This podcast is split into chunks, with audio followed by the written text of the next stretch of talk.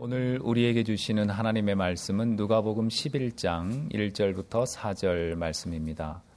예수께서 한 곳에서 기도하시고 마치심에 제자 중 하나가 여짜오되 주여 요한이 자기 제자들에게 기도를 가르친 것과 같이 우리에게도 가르쳐 주옵소서. 예수께서 이르시되 너희는 기도할 때에 이렇게 하라. 아버지여 이름이 거룩히 여김을 받으시오며 나라가 임하시오며 우리에게 날마다 일용할 양식을 주시옵고 우리가 우리에게 죄 지은 모든 사람을 용서하오니 우리 죄도 사하여 주시옵고 우리를 시험에 들게 하지 마시옵소서 하라. 아멘. 먼저 한 가지 공지사항 알려드리겠습니다. 예전에 말씀드린 바와 같이 12월부터 주일 예배 말씀은 첫째 주에서 셋째 주까지는 영성 담당인 제가 전하고 넷째 주일은 목회 행정 담당인 김광욱 목사님이 전하고 그리고 다섯 번째 주일은 대외 담당인 김영준 목사님과 교회 학교 담당인 이영남 목사님이 번갈아서 전하도록 하겠습니다. 저희 공동 담임 목사 4명을 위해서 기도해 주시기 바랍니다. 교회를 오랫동안 다니게 되면 종종 듣는 말과 하는 말 가운데 하나가 시험에 들었다입니다. 그런데 의외로 시험이라는 말에 정확한 의미를 아는 사람은 그렇게 많지 않습니다. 흔히 어떤 상황이나 어떤 말이 자신의 마음을 불편하게 하거나 힘들게 만들어 평소에 하던 성경 읽기와 기도 생활을 하기 싫게 만들거나 주일이 되어서도 특별한 이유가 없음에도 예배를 예배당에서 드리지 아니하고 인터넷 방송을 통해서 실시간으로 보며 드리거나 혼자서 예배를 드리곤 할 때에 시험에 들었다라고 표현하곤 합니다. 우리가 주일 예배에서 부르는 찬송을 선정할 때에 설교 후에 부르는 찬송은 그날 설교의 내용과 주제에, 주제에 적합한 것을 찾아서 부르지만 기도 인도 전에 부르는 찬송과 성경 봉독 전에 부르는 찬송은 찬송가를 몇 개의 군으로 나누어서 순서대로 부릅니다. 찬송가에는 가사는 동일하지만 곡조가 다른 노래도 있고 또 가사는 다르지만 곡조가 같은 노래도 있습니다. 찬송가 36장과 37장의 가사가 모두 주 예수 이름 높이여 다 찬양하여라 라고 시작되지만 곡조는 다릅니다. 또 찬송가 108장과 114장의 가사도 모두 그 어린 주 예수 눌자리 없어 그 귀하신 몸이 구유의 인내로 시작되지만 역시 곡조는 다릅니다. 반면에 찬송가 28장의 가사는 복의 근원 강림하사 찬송하게 하소서로 시작되고 383장의 가사는 눈을 들어 산을 보니 도움 어디서 오나로 시작됩니다. 하지만 이 두 노래의 곡조는 동일합니다. 또 찬송가 427장의 가사는 맘 가난한 사람 복이 있나니 천국이 그들의 그심이요로 시작되고 550장의 가사는 시온의 영광 빛나는 아침 어둡던 이 땅이 밝아오네로 시작됩니다. 하지만 이 두 노래의 곡조도 동일합니다. 이처럼 같은 가사이지만 다른 곡조로 불리기도 하고 다른 가사이지만 동일한 곡조로 불리기도 합니다. 성경에 나오는 시험이라는 단어가 이와 비슷한 말, 비슷하게 사용되는 말입니다.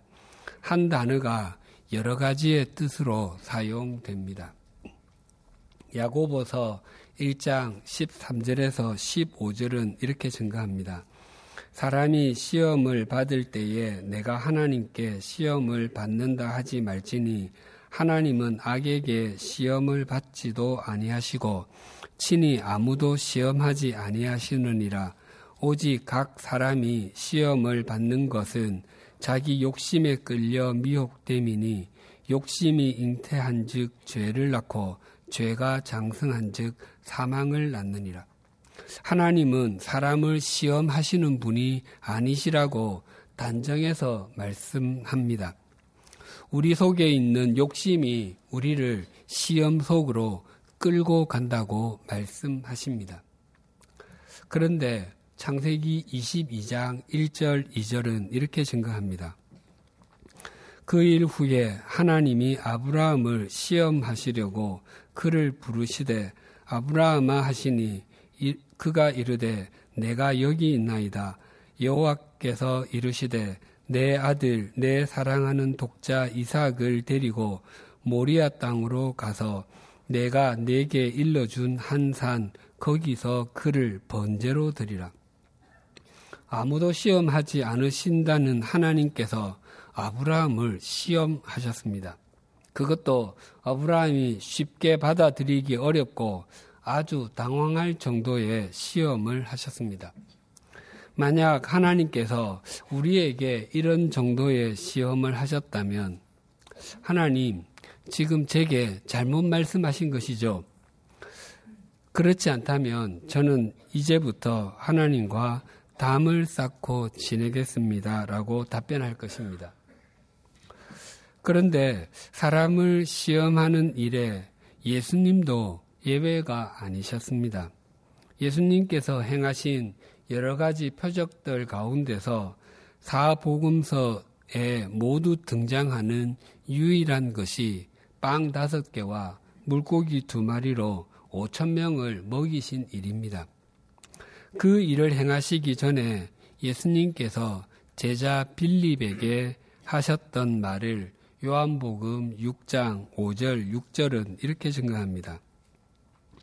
예수께서 눈을 들어 큰 무리가 자기에게로 오는 것을 보시고 빌립에게 이르시되 우리가 어디서 떡을 사서 이 사람들을 먹이겠느냐 하시니 이렇게 말씀하심은 친히 어떻게 하실지를 아시고 빌립을 시험하고자 하심이라.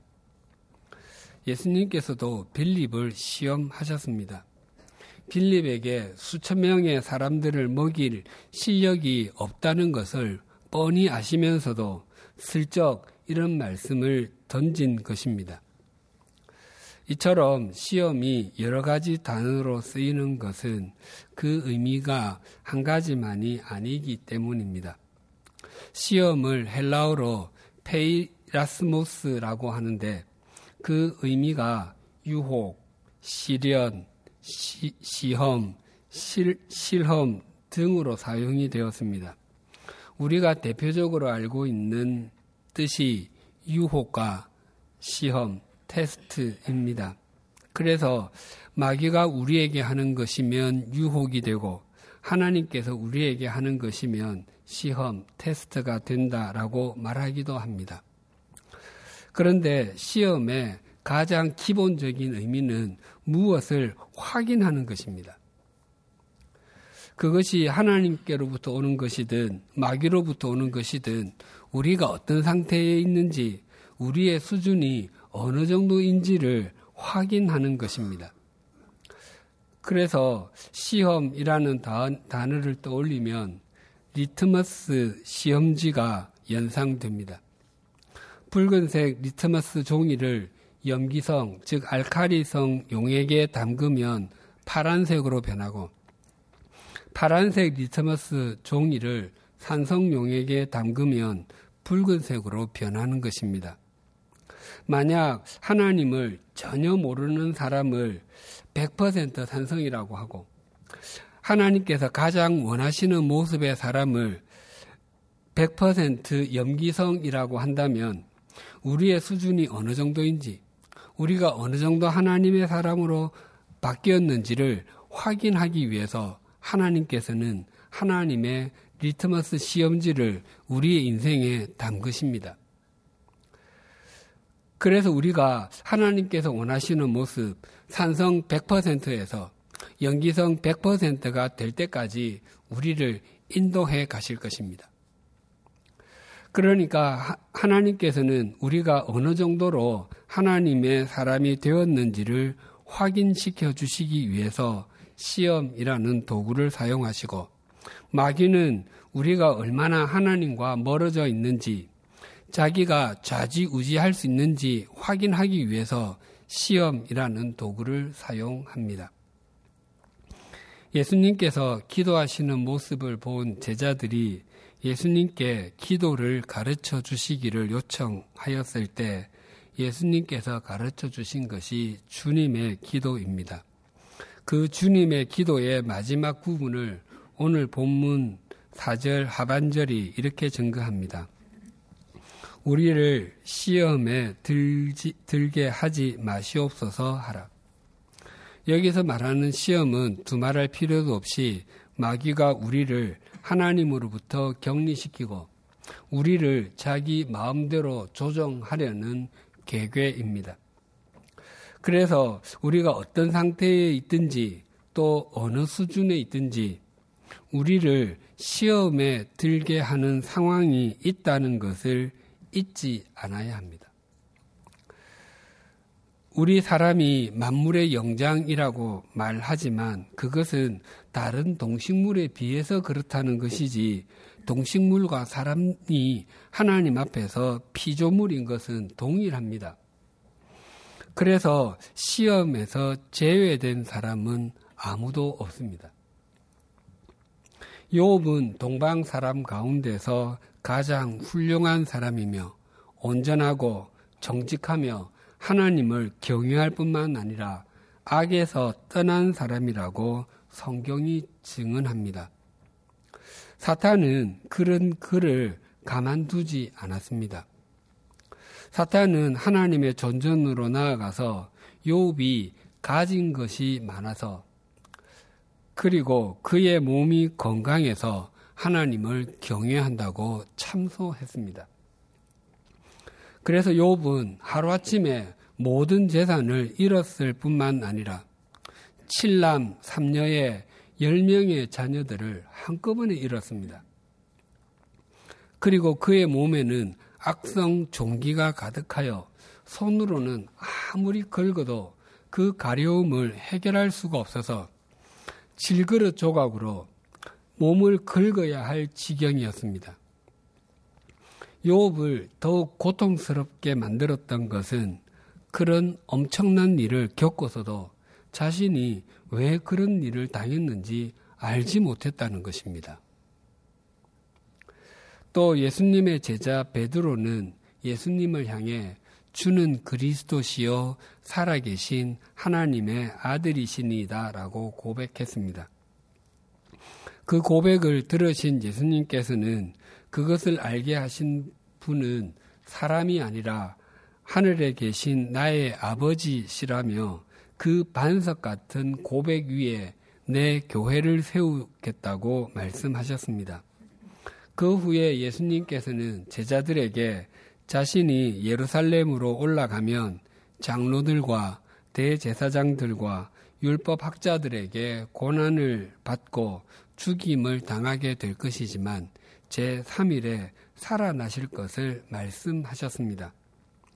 그때 베드로는 주님을 꼭 붙잡고서 주님 안 됩니다. 절대 그런 일이 주님께 일어나서는 안 됩니다. 라며 항의하였습니다. 그러나 예수님께서는 그 베드로를 향해서 사탄아 내 뒤로 물러가라. 너는 나에게 걸림돌이다. 너는 하나님의 일을 생각하지 않고 사람의 일만 생각하는구나라고 말씀하셨습니다.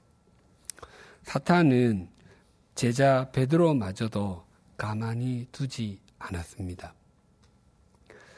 아무리 선하게 살아도 또 아무리 많은 것을 가져도 심지어 아무리 영적인 일을 하여도 시험에서 예외인 사람은 아무도 없습니다.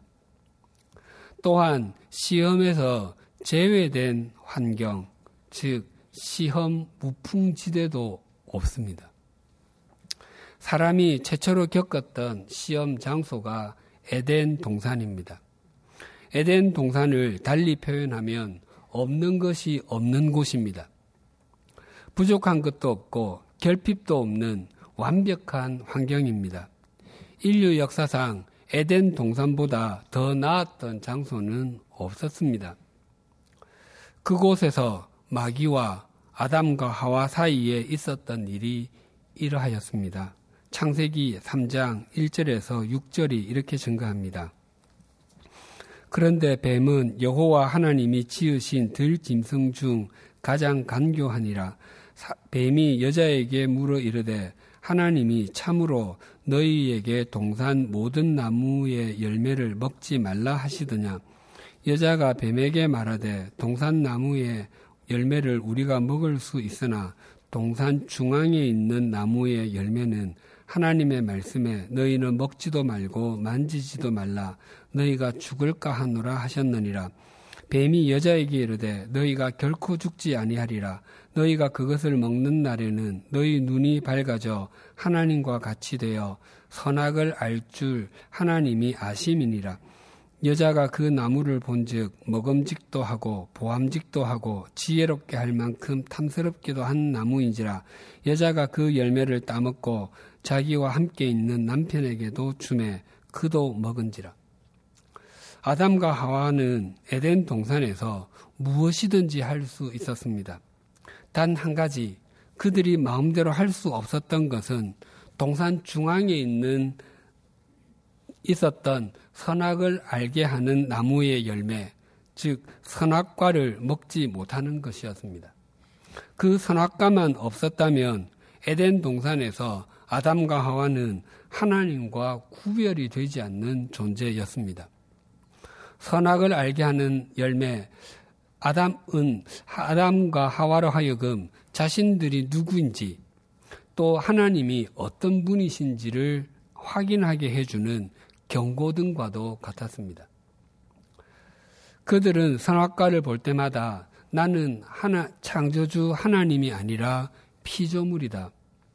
나는 하나님의 다스림을 받는 존재이다를 기억해야 했습니다. 그런데 많은 사람들은 그 사건을 대할 때, 아, 우리 사람은 하나님의 통치 아래에 있을 때에 비로소 바른 삶, 의미 있는 삶, 가치 있는 삶이 삶을 살 수 있구나라고 생각하지 않고 오히려 하나님께 항의합니다. 하나님, 선악과는 왜 만드셨습니까? 안 만드셨으면 그런 일이 없었을 것 아닙니까? 또 하와가 따먹으려고 할 때에 못 먹는 과일처럼 여겨지게 하시든지 아니면 따르는 순간에 팔이 부러지게 하셨으면 그런 일이 없었을 것 아닙니까? 하고 책임을 하나님께 전가하려고 합니다. 그러나 선악과 사건은 단지 먹는 것의 문제가 아니라 하나님의 말씀을 믿을 것인지 사탄의 말을 믿을 것인지의 싸움이었습니다. 또 내가 내 마음대로 할 것인지와 나의 뜻을 접고 하나님의 다스림을 받을 것인지에 관한 문제였습니다. 우리의 일상 속에서 어떤 문제나 어떤 상황이든 나의 욕심에 이끌릴 것인지와 하나님의 다스림을 받을 것인지의 사이에 갈등이 일어난다면 그것이 바로 선악과라는 사실을 잊지 않으셔야 합니다. 인류 최초의 사람을 시험했던 마귀는 공생애를 시작하려는 예수님도 시험하였습니다. 그 장소는 광야였습니다. 광야는 에덴 동산과는 정반대의 장소입니다. 광야를 달리 표현하면 있어야 할 것이 없는 곳입니다. 먹을 것, 마실 것 등 모든 것이 부족하거나 없는 아주 척박한 환경입니다. 예수님과 마귀 사이에 있었던 일이 이러하였습니다. 마태복음 4장 3절 4절이 이렇게 증가합니다. 시험하는 자가 예수께 나와서 이르되 내가 만일 하나님의 아들이어든 명하여 이 돌들로 떡덩이가 되게 하라. 예수께서 대답하여 이르시되 기록되었으되 사람이 떡으로만 살 것이 아니요 하나님의 입으로부터 나오는 모든 말씀으로 살 것이라 하였느니라 하시니 마귀가 예수님께 행한 시험도 아담과 하와에게 행했던 것과 본질적으로 다르지 않습니다. 마귀는 예수님께 당신이 정말 메시아라면 당신의 능력으로 그것을 한번 증명해 보시오. 그리고 사람들에게 빵으로 대변되는 세상에서 필요한 것들을 채워주어서 사람들이 기대하는 모습의 메시아로 당신의 모습을 드러내 보시오라고 예수님을 시험, 즉 유혹했습니다. 만약 마귀가 이러한 것들을 우리들에게 했다면 전혀 시험거리가 되지 않았을 것입니다. 왜냐하면 우리는 돌로 빵을 만들 수도 없고 사람들이 기대하는 것을 줄 수도 없는 존재이기 때문입니다. 그러나 예수님은 다릅니다. 예수님에게 돌로 빵을 만드는 일, 사람들이 원하는 세상적인 욕망을 채워주는 일은 아주 쉬운 일이었습니다. 그래서 이 시험은 예수님께는 심각한 것이었습니다. 그때 예수님은 나는 내 마음대로 행하기 위해서 이 땅에 오지 않았고 하나님의 말씀을 따라서 행하기 위하여 왔다고 단호하게 거부하셨습니다. 마귀의 유혹은 가장 완벽한 환경이었던 에덴 동산에서도 있었고 가장 척박한 환경이었던 광야에서도 있었습니다. 또한 부유하고 악에서 떠난 사람에게도 있었고 제자에게도 있었습니다. 심지어 하나님의 아들에게도 있었습니다. 그래서 우리가 어떤 환경 속에 있든지 또 우리가 어떤 자리에 있든지 마귀는 우리에게 시험을 걸어올 것입니다. 그래서 우리가 시험에 들게 하지 마시옵소서라고 기도를 드리는 것은 하나님, 하나님께서 다스리는 삶을 거부하고 내가 다스리는 삶이나 막이나 세속적 가치관이 다스리는 삶으로 나아가지 않겠습니다라고 결단하는 것입니다. 그런데 우리가 신앙생활을 하면서 당황하게 되는 것은 우리를 힘들게 하는 시험이 다가왔을 때 그것이 하나님께로부터 온 것인지 마귀로부터 온 것인지 구별하기 힘들 때가 있다는 것입니다.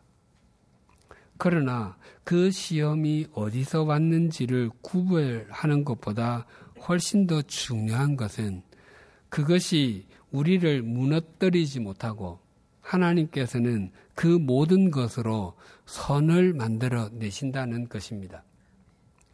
왜냐하면 비록 그 시험이 마귀가 우리를 유혹하는 것이라고 해도 마귀는 하나님의 손 안에 있기 때문입니다. 아담과 하와는 한순간의 유혹에 시험에 넘어져 먹지 말아야 할 것을 먹고 말았지만 하나님께서는 그들에게 가죽 옷을 지어 입히심으로 그들을 새롭게 해 주셨습니다. 요업은 이유를 알지 못하고 시험을 당해 그가 가진 재산과 자녀들과 건강을 잃었습니다. 하지만 그것을 모르시지 모르지 않으시는 하나님께서 회복시켜 주셨습니다. 베드로는 순간적으로 사탄의 충동질로 예수님의 십자가 지심을 막으려고 하는 어처구니 없는 말을 내뱉었습니다. 그리고 후에 모두가 주를 버릴지라도 나는 결코 버리지 않겠나이다 라고 장담까지 했지만 그 말은 곧 허언이 되고 말았습니다. 깊은 자괴감이라는 시험에 빠져 있을 때 예수님께서는 닭 울음 소리를 통해서 베드로 자신의 실상을 보여주셨을 뿐만 아니라 갈릴리까지 찾아가셔서 그를 세워주심으로 그는 그의 남은 생 전부를 주님을 위해 살 수 있었습니다.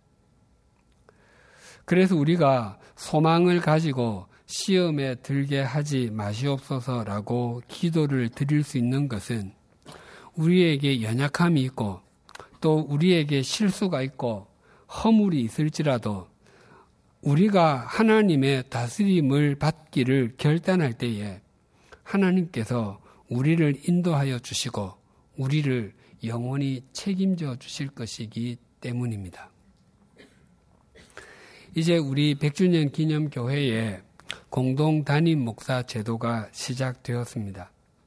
작년 5월에 이재철 목사님께서 우리 교회가 4명의 공동 담임 목사 제도를 실시하게 된 것은 한 명의 제왕적인 담임 목사에 의해서 교회가 좌지우지 되던 시대는 끝났다고 믿기 때문이라고 하셨습니다.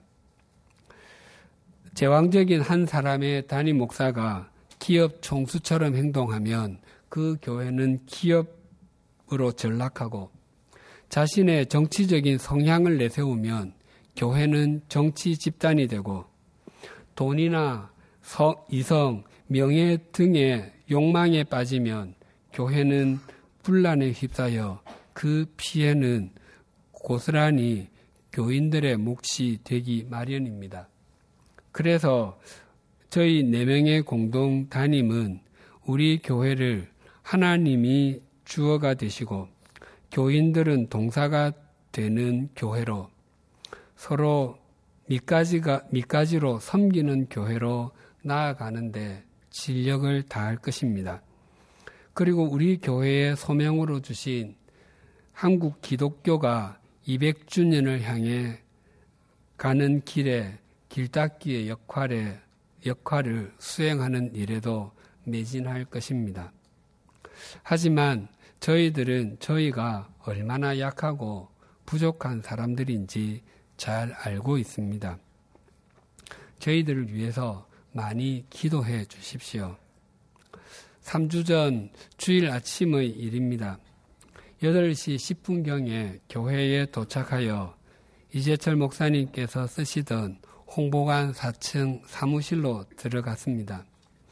주일 아침에 사무실은 미리 난방을 켜놓은 상태이기 때문에 따뜻합니다. 그날 문을 열고 들어갔는데 마치 그 방안이 끝없이 펼쳐진 광야와 같이 느껴졌습니다. 난방을 켜놓았음에도 마치 거친 바람이 불어오는 것 같았습니다. 그리고 그 광야 한 중간에 서 있는 느낌이었습니다. 그때까지 주일 설교가 있는 주일에 그 방을 100번도 넘게 들어갔는데 그날의 그 느낌은 처음이었습니다. 그 전날은 이재철 목사님께서 거창으로 이사하신 날입니다. 의자에 앉아서 기도를 드렸습니다. 하나님, 우리 100주년 기념교회를 인도해 주십시오. 우리 공동 담임 목사 4명을 도와주십시오. 저는 21년 전인 1997년 10월에 목사로 안수를 받았습니다. 목사 안수식을 하기 전에 먼저 예배를 드리는데 그 예배 중에 한 장로님이 드린 기도를 잊을 수가 없습니다. 지금은 그 장로님의 얼굴과 이름을 기억하지 못합니다. 그리고 그분이 어느 교회를 섬겼는지도 기억하지 못합니다. 그러나 그날 그분이 드린 기도는 제 내리에 선명하게 남아 있습니다. 그분의 기도는 마치 하나님께서 제게 말씀하시는 것 같이 들렸습니다. 저는 그분이 하나님 오늘 안수받는 이분들이 능력 있는 종이 되게 해주시고 평생 주의 일을 많이 하는 목사가 되게 해주십시오라고 기도하리라 생각했습니다. 아니면 겸손하게 하나님을 섬기는 목사가 되게 해주십시오라고 기도할 것이라 예상했습니다. 그러나 그날 그분은 네 가지의 기도를 하셨습니다. 첫째가 하나님 오늘 안수를 받는 이분들이 변하지 않게 해 주십시오 였습니다. 그분이 보시기에 여러 목회자들이 안수를 받을 때에 갖고 어떤 마음가짐이 세월이 지나면서 많이 변하는 것을 보셨기 때문일 것입니다. 변하지 않게 해 주십시오를 더 정확하게 표현하면 변질되지 않게 해 주십시오일 것입니다. 제가 목사 안수를 받은 이후로 지금까지 참 많이 들었던 말 가운데 하나가 목사님 변하지 마세요 였습니다. 우리는 변질되지 않아야 하지만 변해야 합니다. 우리 속에 그리스도의 형상이 이루어질 때까지 우리는 성숙해 가야 합니다. 그것이 주님께서 원하시는 모습이기 때문입니다. 두 번째로 그분이 기도하신 것은 이분들이 세상을 사랑하지 않게 해 주십시오 였습니다. 그분이 보시기에 여러 목회자들이 하나님을 사랑하기보다 세상을 더 사랑한다고 느꼈기 때문일 것입니다. 그것도 제 가슴에 새겼습니다. 그래서 제가 설교를 할 때나 기도를 드릴 때에 세속적 가치관을 따라서 살게, 살지, 살지 않게 해 주십시오라고 그러한 표현을 자주 쓰곤 합니다. 세속적 가치관이 우리의 삶을 잠식하면 우리는 더 이상 바른 그리스도인의 삶을 사는 것은 불가능하게 됩니다. 세 번째가 이분들이 게으르지 않게 해주십시오 였습니다. 그분이 주님의 일에 성실하지 못한 여러 목회자들을 보았기 때문일 것입니다.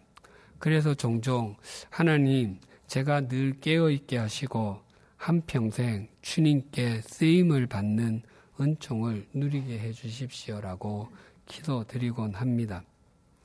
마지막은 이분들이 사람을 차별하지 않게 해 주십시오라고 기도하셨습니다. 그분이 보시기에 목회자들도 사람들 편애하는구나라고 느끼셨던 것 같습니다. 그래서 제 마음에 두고 있는 것 중에 하나가 사람들과의 거리를 동등하게 유지하는 것입니다. 그날의 그 기도를 하나님께서 제게 하시는 말씀으로 들었습니다. 한조야 변질되지 마라. 세상을 따라 살지 마라. 게으르지 마라. 사람을 차별하지 마라. 우리 네 명의 공동 단임 목사가 이와 같은 초심을 잃지 않고 끝까지 나아갈 수 있도록 기도해 주십시오. 또한 우리가 우리 모두가 주어가 되시는 하나님의 다스림을 소망하며 마음과 정성을 다하여 심어주신 삶의 자리에서 하나님과 하나님의 말씀을 따라 순종하는 동사의 삶을 살아갈 때에 아무리 많은 시험과 시련이 있을지라도 합력해서 선을 이루시는 하나님으로 인해서 우리 교회는 날이 갈수록 더욱더 교회다워질 것입니다. 그리고 공동 단임 목사 제도는 한국 교회가 미래로 가는 길 위에 서 있는 하나의 이정표가 되며 눈 내린 길 위를 먼저 걷는 발자국이 될 것입니다. 기도하시겠습니다.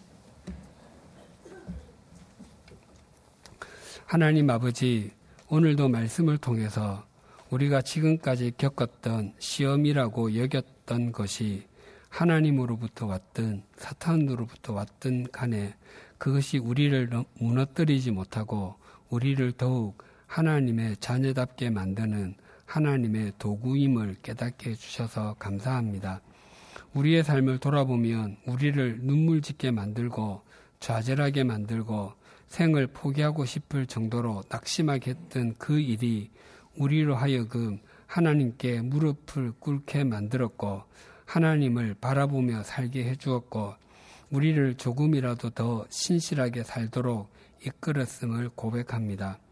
우리의 생명 다하는 날까지 순종하며 살아갈 때에 어떤 일을 만날지라도 또 우리가 어디로 인도함을 받을지라도 그 길이 하나님께서 인도하시는 것이고 우리가 서 있는 곳이 하나님께서 마음과 정성을 다하여 심은 곳임을 잊지 않게 하여 주시옵소서. 하나님, 우리 교회가 공동 단임 목사 제도로 지금까지 인도하여 주신 길을 이어가는 출발점에 있습니다. 사인의 공동 담임과 우리 교회가 겸허한 마음으로 길을 이어가게 하여 주시옵소서. 교회의 주인은 하나님이시며 우리들은 순종하는 사람들임을 교회의 주어는 하나님이심과 우리들은 동사들임을 잊지 않게 하여 주시옵소서. 나무가 튼튼하게 자라고 열매를 맺기 위해서는 밑 가지들이 튼튼하고 생명력이 있어야 하듯이 우리 각자가 밑가지 됨을 기꺼이 소망하게 하시고 우리 위에 윗가지가 자라며 거기에 열매가 열리는 것을 기뻐하는 하나님의 자녀가 되게 하여 주시옵소서. 그리하여 하나님께서 마음과 정성을 다하여 심어 주신 공동 담임 목사 제도가 한국 기독교 200주년을 향하는 하나의 이정표가 되게 하시고 먼저 걷는 눈 위에 발자국이 되게 하여 주시옵소서 예수님의 이름으로 기도드립니다. 아멘.